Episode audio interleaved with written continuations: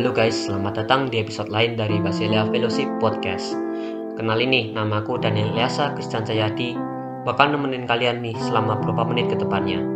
Kali ini aku bakal bahas mengenai lupa Tuhan. Banyak dari kita sering kali melupakan Tuhan dikarenakan banyak sekali aktivitas yang kita lakukan pada kesehariannya, seperti belajar, les, mengerjakan PR, bahkan mungkin bermain komputer, HP, dan masih banyak hal lagi lainnya yang perlu untuk dikerjakan.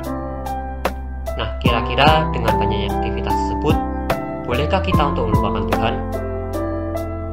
Untuk mengetahui jawabannya, yuk kita bahas. Sebelum itu, aku mau sedikit sharing tentang pengalaman pribadiku dulu, sewaktu aku masih duduk di bangku SMP. Aku masih sering untuk datang ke gereja, namun jarang atau bahkan tidak pernah membaca Alkitab di dalam kehidupan sehari-hari pada saat ke gereja sering kali juga lebih mengarah ke sebuah kegiatan sehari-hari yang dilakukan, bukan karena memiliki kerinduan dengan Tuhan.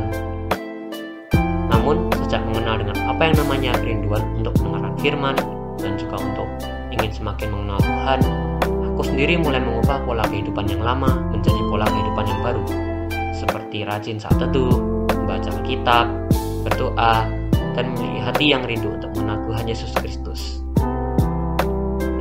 mau sharing satu lagi nih teman-teman. Mungkin di antara kalian akan berkata, Wah susah kalau harus saat itu. Nggak ada waktu. Eits, jangan salah teman-teman. Coba kita pikirin nih, kita sebagai remaja punya waktu untuk beristirahat selama 8-10 jam waktu untuk tidur, kemudian kita punya waktu sekitar 7-8 jam untuk bersekolah. Kemudian kita masih mempunyai waktu sekitar 6 jam untuk melakukan berbagai aktivitas.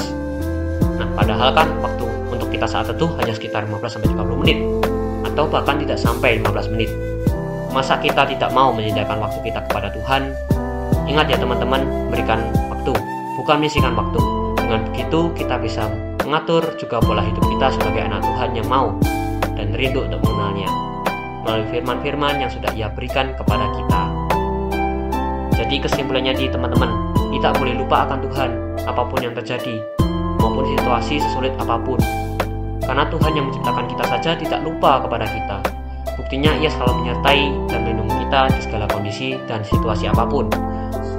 Ia juga memberikan kesehatan kepada kita, kehidupan kepada kita, memberi kita nafas secara cuma-cuma. Nah, segitu dulu sharing dari aku. And see you next time.